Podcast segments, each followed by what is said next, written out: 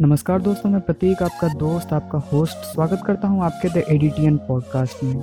यहाँ पे मैं आपके लिए लेके आता हूँ एकदम फ्रेश टेक न्यूज़ डेली वो भी बिल्कुल हिंदी में।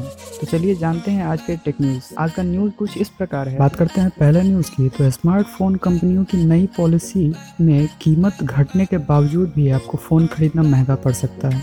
इसका कारण ये है कि सरकार की तरफ़ से मोबाइल फ़ोन पर जीएसटी दर को बढ़ाया गया है और साथ ही इनपुट कॉस्ट को ही बढ़ाया गया, जिसके वजह से मोबाइल फ़ोन कंपनियों के लिए फ़ोन की कीमत बढ़ाना एक चुनौती है। बात करते हैं अगली न्यूज़ की तो Realme C eleven smartphone की लॉन्चिंग डेट सामने आ चुकी है। ये 14 जुलाई दोपहर एक बजे इसकी लॉन्चिंग होगी। इसमें आपको डुअल रियर कैमरा और 5000 हज़ार की दमदार बैटरी मिलेगी।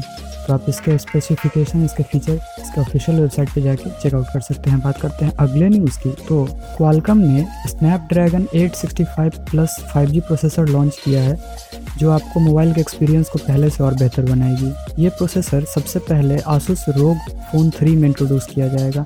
बात करते हैं अगले न्यूज़ की तो आसूस रोग फ़ोन थ्री की लॉन्चिंग 22 जुलाई को होगी। ये ई कॉमर्स वेबसाइट पे लिस्ट हो चुकी है। तो आप इसके ऑफिशियल वेबसाइट पे जाके और फ्लिपकार्ट पे जाके इसके फीचर्स को चेकआउट कर सकते हैं। बात करते हैं अगले न्यूज़ की तो budget smartphone Moto G eight power lite आज सेल के लिए उपलब्ध है तो आप इसके ऑफिशियल वेबसाइट और फ्लिपकार्ट पर इसे परचेज कर सकते हैं। बात करते हैं अगले न्यूज़ की तो रेडमी के ट्वेंटी प्रो पर आपको स्पेशल छूट मिल रही है। पहले इसकी कीमत थी अट्ठाईस हज़ार नौ सौ निन्यानवे रुपये जो घट कर चौबीस हज़ार नौ सौ निन्यानवे रुपये हो गई है। तो आप इसके ऑफिशियल वेबसाइट पर जाकर इसे परचेज कर सकते हैं, साथ ही अमेजोन इंडिया और फ्लिपकार्ट पे भी इसे परचेज कर सकते हैं। बात करते हैं अगले न्यूज़ की। तो सैमसंग की धमाकेदार सेल आज है तो आप इसके ऑफिशियल वेबसाइट पे जाके चेकआउट कर सकते हैं। तो आज के लिए इतना ही।